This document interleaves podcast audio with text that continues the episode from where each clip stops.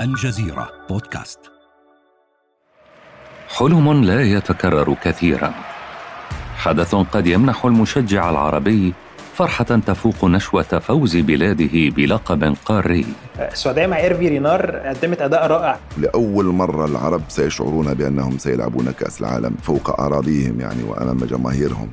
لكن الواقع غير الحلم. تسع دول عربية فقط سبقت لها المشاركة في المونديال. والنجاح في تجاوز الدور الأول كان من نصيب قلة قليلة من المنتخبات. في المباراة كنا خايفين بكل صراحة من ألمانيا لأن هذا المنتخب واللاعبين المميزين اللي موجودين كنا نشوفوهم إلا في التلفزيون قصة العرب مع المونديال تعود إلى بداياته الأولى منذ نحو تسعة عقود. ومجدي عبد الغني. حلوة يا بصير. هدف المغربي الثالث من بصير صلاح.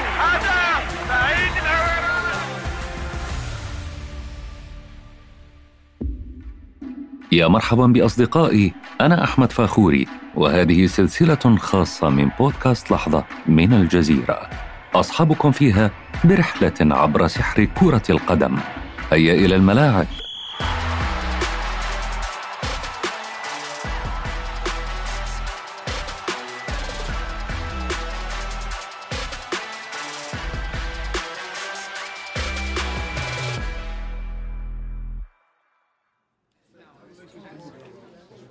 جلبة تسمع في مكتب جول ريمي رئيس الفيفا وصاحب فكرة كأس العالم. الرد المصري يصل على الدعوة المرسلة إلى أعضاء فيفا. لن يتمكن الفراعنة من الإبحار في الوقت المناسب إلى ميناء مرسيليا وركوب الباخرة إس إس فلوريدا رفقة الفريق اليوغوسلافي لعبور المحيط الأطلسي. تضيع على المصريين فرصة المشاركة في النسخة الأولى لكأس العالم بسبب طول الرحلة إلى أوروغواي.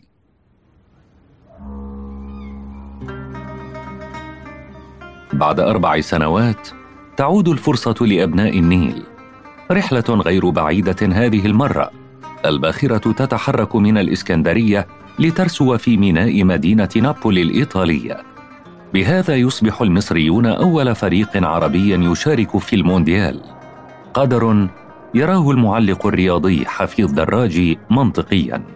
أي نعم مصر التاريخ يسجل بأنها كانت أول منتخب شارك في نهائيات كأس العالم في سنة 1934 في مونديال بدأ في سنة 30 ولكن ليس هناك حديث كثير عن تلك المشاركة العربية الأولى لأنه حتى الصور ناقصة وبالتالي حتى المعطيات والمعلومات ناقصة. ولكن يبقى أنه مصر آنذاك أو اليوم طبيعي أنها تكون من أول المشاركين في نهائيات كأس العالم وعادي جدا أنها تكون أول المشاركين لأنه الأمر يتعلق ببلد كبير وبشعب كبير أيضا عاشق للكرة ومحب للكرة ودائما كان منبع للكرة كذلك وكان دائما عنده نوادي ومنتخبات متميزة وأفضل فريق في إفريقيا حائز على سبع بطولات إفريقية.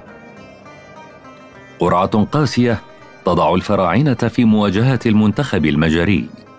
يكشر المجريون عن أنيابهم مبكرا ويتقدمون بهدفين على ملعب جورجو أسكاريلي في عاصمة الجنوب الإيطالي. لكن براعة عبد الرحمن فوزي تخطف للمصريين ثنائية تمكنهم من تعديل النتيجة قبل الاستراحة. يروي حارس الفراعنة في تلك المباراة الراحل مصطفى كامل منصور أن الحكم الإيطالي رينالدو باراسينا ألغى هدفا مصريا من توقيع مختار التتش. قرار يعده ظالما الحارس الذي تحول لاحقا إلى حكم دولي. بعد إلغاء الهدف يدب اليأس بين لاعبي مدرب الفراعنة الاسكتلندي جيمس ماكراي. فتسجل المجر هدفين يحسمان أول مباراة لفريق عربي في كأس العالم.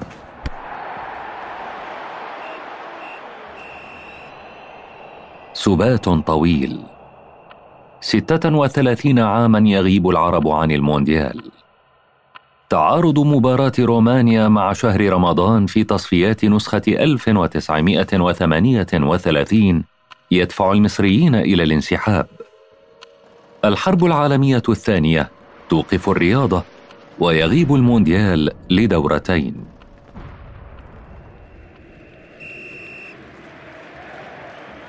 تظهر سوريا على الساحة في تصفيات مونديال عام خمسين لكنها تخسر مباراة التصفيات أمام جارتها تركيا في أنقرة بسبعة أهداف. كما أن الخسارة ذهابا وإيابا في القاهرة وميلانو تحرم المصريين من تجاوز المنتخب الإيطالي وبلوغ مونديال 54 تصفيات مونديال السويد تنطلق مع ارتفاع مد القومية العربية بعد عام من العدوان الثلاثي على مصر فتشهد انسحابا مصريا مبكرا اعتراضا على مشاركة الإسرائيليين في التصفيات. السودان يتغلب على سوريا بعد مباراتين لكنه يرفض أيضا مواصلة المشوار مقاطعا الاحتلال الإسرائيلي. في تصفيات مونديال 62 ترفض مصر والسودان لعب مباراتيهما بسبب تزامن الموعد المقرر مع الرياح الموسمية. المغرب يتجاوز تونس ثم غانا لكنه يصطدم بإسبانيا في الدور الحاسم ليخسر في الدار البيضاء ومدريد. تشهد النسخة التالية مقاطعة إفريقية للتصفيات لرفض الفيفا تخصيص مقعد مباشر للقارة السمراء. مقاطعة لا يتخلف عنها العرب. يوافق الفيفا أخيرا على مقعد إفريقي مباشر في مونديال المكسيك عام سبعين ويقتنصه المغرب على حساب نيجيريا والسودان. يقطع منتخب المغرب المحيط الأطلسي صوب مدينة ليون المكسيكية. هناك يواجه صدمة مواجهة ألمانيا الغربية وصيفة المونديال الماضي في المباراة الأولى. حمان جرير يستغل الخطأ الدفاعي للألمان ويسكن الكرة الشباك. مانحا المغرب الأفضلية قبل الاستراحة عكس كل التوقعات ليرفع حرارة نهار السادس من يونيو حزيران لكن خبرة النجمين أوفي زيلر وجيرد مولر تقلب الطاولة لمصلحة المانشافت بهدفين في الشوط الثاني. مع ذلك يخرج المغرب من المباراة بثقة كبيرة. تلك الثقة لا تعين المنتخب المغربي أمام بيرو. يخسر بثلاثية ثم يستعيد توازنه بإحراز أول نقطة للعرب في تاريخ المونديال بتعادله مع بلغاريا بهدف موهوب الغزواني.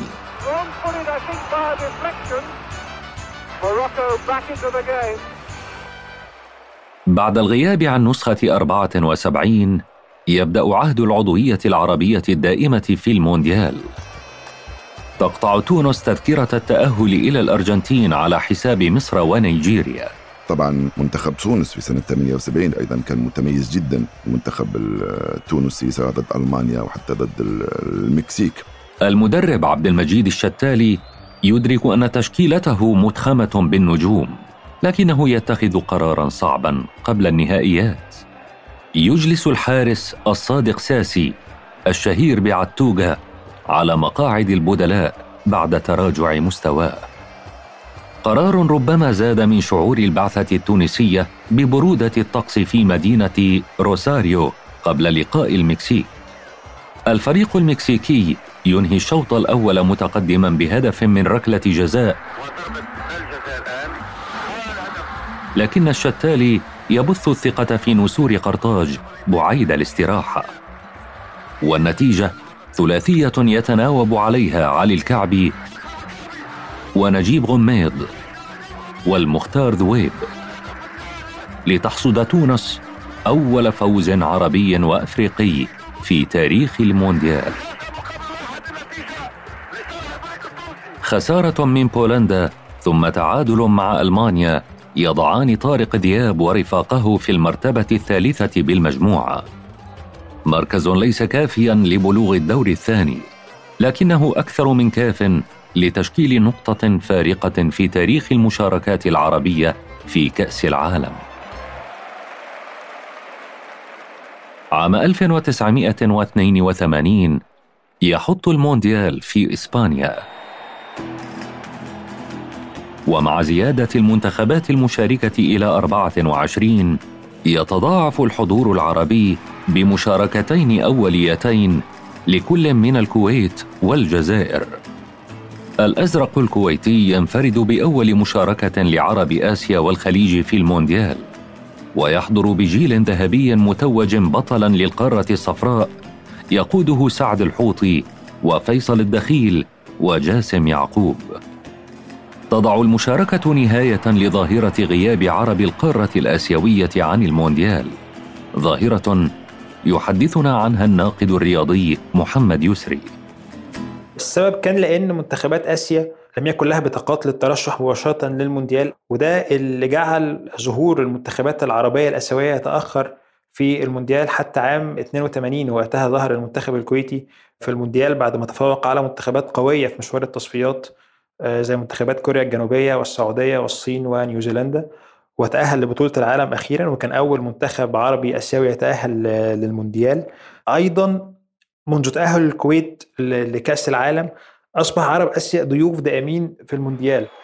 لكن حصيلة المشاركة الكويتية الوحيدة لا تزيد على نقطة التعادل مع تشيكوسلوفاكيا. الجزائر هي الأخرى تحضر بجيل ذهبي. وتصدم المتابعين بالفوز على ألمانيا الغربية بهدفين لواحد. فوز هز العالم يروي قصته أحد أبطاله اللاعب رابح ماجر. في المباراة كنا خايفين بكل صراحة كنا خايفين من ألمانيا لأن هذا المنتخب واللاعبين المميزين اللي موجودين مثل برايتنر أو ريمونيجي وماجات وريباش والآخرين كنا نشوفوهم إلا في تلفزيون. ويوم من الأيام أصبحنا في الميدان نلعب ضدهم. ولكن الحمد لله يعني 15 دقيقة لما لعبنا شفنا يعني المستوى بتاع فريقنا والمستوى تاع ألمانيا يعني قلنا لما لا نلعب بطاقة تاعنا نلعب بدون يعني خوف وبدون. لكن الخوف الجزائري لا يستمر. ذكاء ثعالب الصحراء يعثر على حل للتعامل مع الماكينة الألمانية. ولعبنا والحمد لله جاء الهدف اللي سجلته بعد ذلك ريمينيجي عاد النتيجة. الهدف الثاني جاء بعد ثمان باصات. ثمان باصات ما بيننا وشفنا يعني عصاد من الجهه اليسرى ينطلق بسرعة ويعطي كرة آه، جميلة جدا إلى آه، بلومي وين كان في مكان مناسب لكي يسجل الهدف الثاني. بعد ذلك رجعت الثقة وكنا قادرين نسجلوا آه، حتى الهدف الثالث لأن جاتني فرصة أيضا لكي نسجل وهذا يعني أعتقد كنا نتكلموا على المفاجأة ولكن لما نشوف المباراة المنتخب الجزائري كان يستحق الفوز أمام ألمانيا والحمد لله. هي المباراه الأهم في المونديال العرب أنا أعتقد إن هي مباراة الجزائر وألمانيا الغربية عام 82 آه، وقتها الجزائر فازت على بطل عالم سابق سنة 74 وألمانيا كان عندها لعيبة رائعين مثل أولي شتيليكا وبول برايتنر وفيليكس ماجات وكارل هاينز رومينيجه. الفوز على ألمانيا أعقبه سقوط أمام النمسا ثم فوز آخر على تشيلي. نظريا يتأهل الفريق صاحب الانتصارين عادة إلى الدور التالي من المونديال. لكن ما وصف بتواطؤ الجارتين الأوروبيتين في الجولة الأخيرة منع مرور الجزائر. يقال إن النمسا تركت ألمانيا تتغلب عليها بهدف وهي النتيجة التي ترجح كفة الجارتين على حساب الجزائر في الترتيب بفارق الأهداف. تشير الصحافة حتى يومنا هذا إلى القصة باسم فضيحة خيخون نسبة إلى المدينة التي احتضنت المباراة شمال غرب إسبانيا. الجزائر آه، هو أول منتخب في العالم يفوز بمباراتين ولا يتأهل إلى الدور الثاني. طبعا كانت مباريات الجولة الثالثة لا تلعب في نفس التوقيت. كان تلعب في توقيت مختلف وبالتالي اللي يلعب المباراة الأخيرة عنده الوقت يكون شاف نتيجة عرف نتيجة المباراة الأخرى وبالتالي يمكن يتحايل ويتفق مع المنافس على نتيجة معينة تضمن لهما التأهل سويا. هذا ما حدث بين ألمانيا والنمسا. كان يكفيهما التعادل كان يكفيهما فوز ألمانيا بواحد صفر لكي يضمن التأهل. وبالتالي شفنا بأنه النمسا كانت تقريبا خلات ألمانيا تفوز وبعدين بقات الكرة في وسط الميدان. كل العالم كله شاف بأنه كان فيه آه، تحايل وكان فيه اتفاق بين المنتخبين على النتيجة التي انتهت عليها المباراة من أجل إقصاء المنتخب الجزائري. دفعت فضيحة خيخ الفيفا إلى تنظيم مباريات الجولة الأخيرة من كل مجموعة في المونديال خلال توقيت واحد منعا لتكرار التواطؤ. يعود المغرب إلى المونديال ويعود المونديال إلى المكسيك. تشكل عودة أسود الأطلس علامة فارقة في تاريخ المشاركات العربية فأبناء المدرب مهدي فاريا يقدمون عروضا تذهب بمرارة الحضور الباهت لكل من العراق والجزائر في النسخة ذاتها. على المستوى المشاركات الفعلية فهي تحديدا بدأت مع العرب في حقبة الثمانينات. وهنا العرب آه، قدموا رسالة قوية للعالم إن هم قادرين يجوا المونديال ويحققوا نتائج إيجابية. في مونديال 86 المغرب نجحت ان هي تتأهل للدور الثاني. وقتها المنتخب المغربي كان بيضم أسماء لامعة مثل بادو الزاكي حارس المرمى وعزيز بودرباله ومحمد تيموني وكريم وعبد الرازق آه، خيري. لكن مغامرة المنتخب المغربي انتهت في دور ال 16 بعد. شباك الحارس العملاق بادو الزاكي تستعصي على نجوم بولندا وعلى الإنجليزي جاري لينيكر هداف النسخة. التعادل السلبي سيد الموقف في أول مباراتين للمغرب.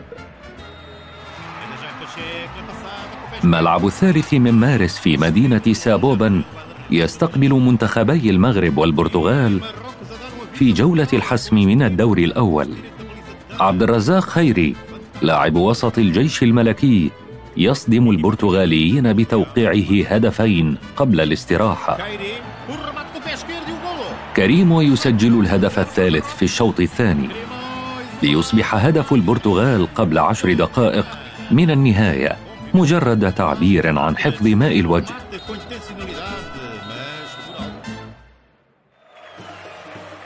يتصدر المغرب المجموعة ليصبح أول فريق عربي وأفريقي يتجاوز الدور الأول في المونديال. الأمل في بلوغ ربع النهائي لا ينقطع. لكن ألمانيا الغربية تحضر من جديد لإجهاض مساعي خصم عربي. يحسم لوتار ماتيوس المواجهة بتسديدة أرضية تسكن شباك الزاكي قبل دقيقتين فقط من نهاية المباراة لتنتهي معها المغامرة المغربية. خروج مبكر لكل من مصر والإمارات في مونديال إيطاليا عام 90 أجل تكرار إنجاز المغرب.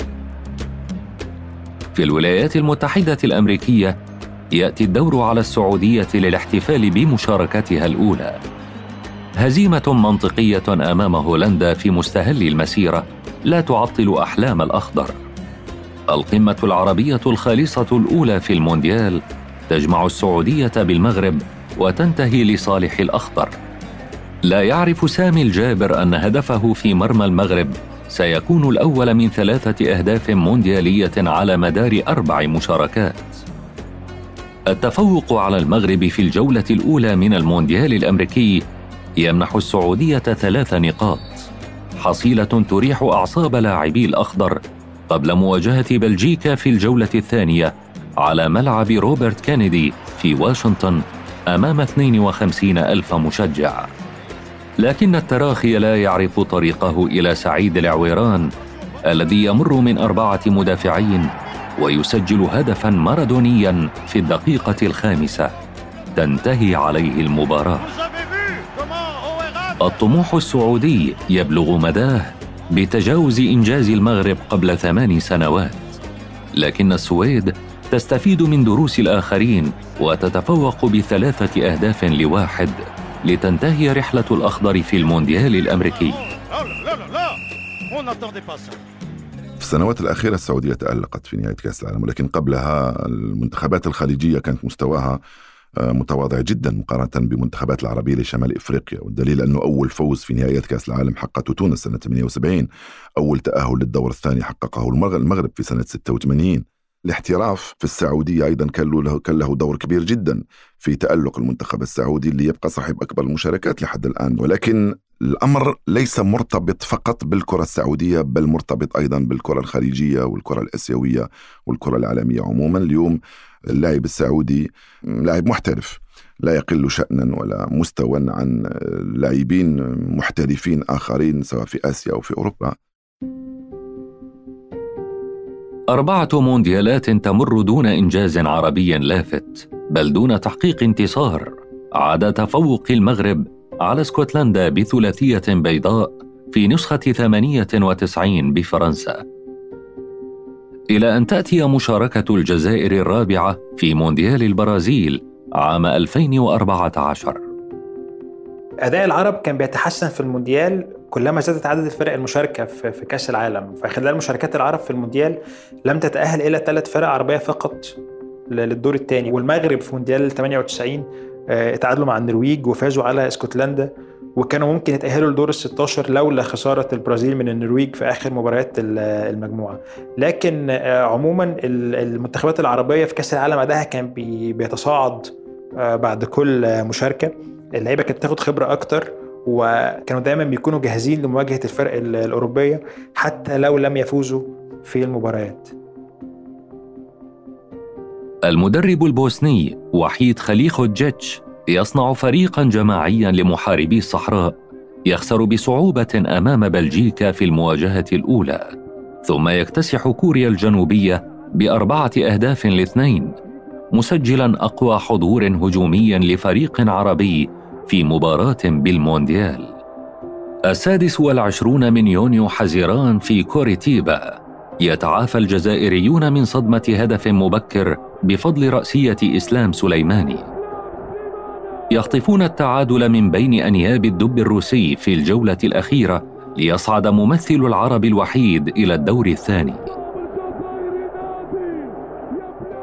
مسار الجزائريين يحمل معه رغبة قديمة في الثأر. حان موعد الرد على ما حدث في خيخون قبل أكثر من ثلاثة عقود. يصمد محاربو الصحراء أمام الألمان ويفلتون من سيناريو الخسارة في الوقت الأصلي الذي ذاقه المغرب عام 86 لكن الوقت الإضافي يحمل معه ثلاثة أهداف. اثنان منها لألمانيا وواحد للجزائر ليتبخر حلم عربي جديد. في 2014 يعني يرجع لنا المنتخب الألماني مرة أخرى وكنا كنا ننتظر يعني آه، فوز المنتخب الوطني الجزائري. ولكن المنتخب الألماني يعني آه، تعلم الكثير من الماضي وعرف كيف يبني مستقبله أمام منتخبنا الوطني الجزائري. ولعب بحذر ولعب بقوة ورغم يعني آه، المجهود الكبير اللي قدموه اللاعبين الجزائريين أمام المنتخب الألماني ولكن أهم شيء أهم شيء فازوا علينا في كأس 2014 ولكن إحنا أيضا فزنا عليهم في سنة 1982 في مونديال روسيا يذهب العرب بأربعة ممثلين دفعة واحدة. كادوا أن يزيدوا واحدا لولا خسارة سوريا لملحق التصفيات أمام أستراليا. لكن لا جديد يذكر. خروج جماعي من الدور الأول وانتصاران أحدهما للسعودية على حساب طرف عربي آخر هو مصر والآخر لتونس أمام بنما. هناك سؤال يطل برأسه حول المشاركات العربية المتتالية في المونديال. لماذا لا تصل المنتخبات العربية إلى الأدوار النهائية؟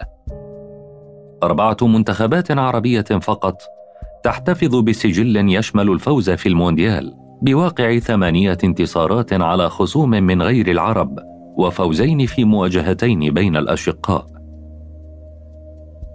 تحار التحليلات وراء ندرة الانتصارات العربية في كأس العالم. فنظرية قلة الخبرة وضعف الاحتكاك يفندها نشاط أغلب لاعبي المنتخبات المغاربية تحديدا في أندية عالمية عريقة. ما يمنع المنتخبات العربية من الوصول للنهائيات بشكل متكرر هي أحيانا قوة مباراة التصفيات وأحيانا تانية سوء الحظ اللي بيواجهه المنتخبات في مواجهة منتخبات أقوى منها في التصفيات وهو تحديدا ما يواجه عرب آسيا في السنوات الأخيرة. بالإضافة لأن مواعيد التصفيات بتكون بعيدة عن بعضها وبالتالي اللاعب العربي لا يكون في أكمل تركيزه خلال المشاركة في المباريات لأنه على الأغلب محترف فبيأتي للبلد اللي بيمثلها عشان يشارك في التصفيات بعدها بيعود لأوروبا. ربما يكون الإفراط في الاحتفال بمجرد التأهل واعتباره انجازا بحد ذاته بابا إلى الاسترخاء النفسي وقصر الطموح داخل ملاعب المونديال. ما تنساش أنت أمامك فريق أو منتخب قوي جدا في كأس العالم يعني هو محضر منذ سنوات وسنوات. أما أنت يعني ممكن أول مرة أو ثاني مرة تتأهل إلى كأس العالم راح تقابل منتخب منتخبات ومدربين أذكياء جدا. والكرة العالمية راهي تتطور أكثر وأكثر ورانا نشوفه في التلفزيون. لهذا لهذا يعني اللاعبين العرب في هذه البطولة العالمية تطلب مجهود كبير جدا منهم ومجهود إضافي آخر في هذه البطولة. كثيرة هي التحليلات لكن قد يكون للعرب رأي آخر في نسخة 2022 في هذا العام يتحقق ما بدا حلما بعيد المنال. كأس العالم تصل إلى أحضان العرب بعد نجاح الملف القطري. نجاح لا يقتصر على الفوز بشرف الاستضافة فقط بل يمتد إلى الصمود أمام حملات تشكيك حول تنظيم الحدث وتوقيته وأمور أخرى تحدثنا عنها في الحلقة السابقة. الانطلاق من أرض عربية قد يكون دافعا لمنتخبات تونس والمغرب والسعودية وقطر. لتحقيق ما طال انتظاره. اللاعبين والمنتخبات سيشعرون بأنهم في بلدهم سيشعرون بأنهم في مكان ثقافته قريبة إليهم والتأقلم سيكون سريع جدا والترحاب أيضا سيكون كبير جدا. ممكن عكس منتخبات أخرى أنت تجيبي المنتخب المكسيكي الآن مكسيكي لقطر. قد لا يجد توازنه إلا بعد فترة. أما المنتخبات العربية فستدخل في سياق المنافسة بسرعة. وبعدين في حضور جماهيرها التي أعتقد بأنه سيكون كبير جدا. الحضور الجماهيري أيضا عنده عنده دور الكبير في المساهمة في دخول المنتخبات واللاعبين إلى أجواء المنافسة قبل منتخبات أخرى. أعتقد بأنه الظروف ستكون في صالحهم. بعدين هذه أول مرة لأنه لأول مرة العرب سيشعرون بأنهم سيلعبون كأس العالم. فوق أراضيهم يعني وأمام جماهيرهم لأن هذا الإحساس أيضا مهم جدا. الأخضر السعودي يقع في مجموعة مع الأرجنتين وبولندا والمكسيك ويفتتح مشواره بانتصار مدون على راقصي التانجو مجموعة الأخضر صعبة صراع محتدم على بطاقتي الترشح. لكن المدرب الفرنسي إيرفي رونار الذي يشارك في المونديال للمرة الثانية. قد تكون له كلمة أخرى. السعودية مع إيرفي رونار قدمت أداء رائع في تصفيات آسيا وقدمت نتائج ممتازة ضد اليابان وضد أستراليا.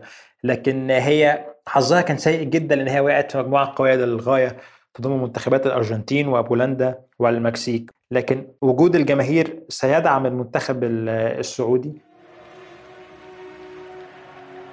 رغم تعثره أمام الإكوادور سيكون العنابي محط أنظار متابعي المشاركة العربية. ليس فقط باعتباره صاحب الضيافة بل لأنه يكلل بالمشاركة برنامج إعداد جاب فيه العالم. وتوج قبل ثلاث سنوات بطلا للقارة الآسيوية للمرة الأولى في تاريخه. أعتقد المنتخب القطري آه، متكون بلاعبين مميزين بمدرب أيضا ذكي جدا. يعني بكل صراحة حتى المجموعة اللي موجودة فيها قطر يعني الإكواتور والسنغال وأيضا هولندا آه، لما لا؟ لما لا؟ المنتخب القطري قادر أن يقول الكلمة. ممكن الصعوبات تأتي أكثر من جانب المنتخب الهولندي لأن المنتخب الهولندي منتخب قوي بخبرة كبيرة جدا باللاعبين على المستوى الكبير. كلهم يلعبون في أوروبا في أندية كبيرة جدا. ولكن في هذه المجموعة قطر قادر يقول الكلمة ويمر إلى الدور الثاني. تونس تجدد مشاركتها في المونديال مع مجموعة تضم فرنسا حاملة اللقب. إضافة إلى الدنمارك وأستراليا وتستهل مشوارها بالتعادل. أما المغرب فيخطف الأنظار بعد قراره الاستغناء عن المدرب وحيد خليخوجيتش مع بدء العد التنازلي للمونديال.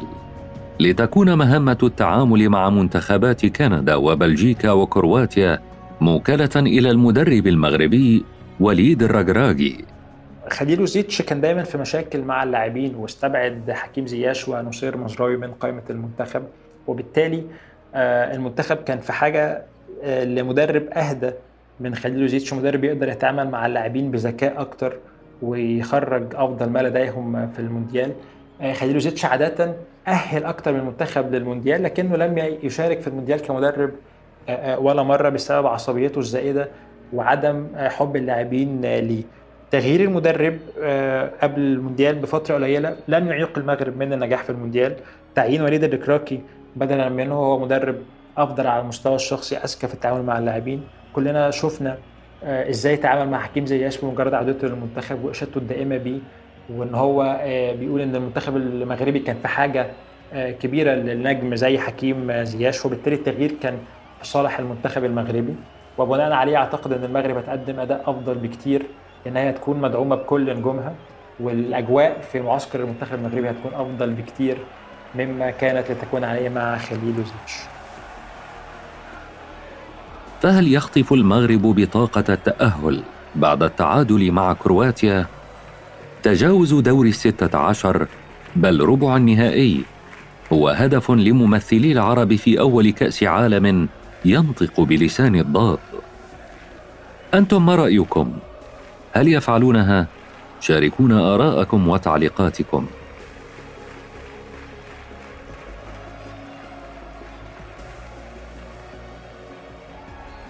في الحلقات المقبلة من بودكاست لحظة سأحكي لكم أنا أحمد فاخوري عن لحظات مفصلية أخرى من تاريخ منطقتنا والعالم.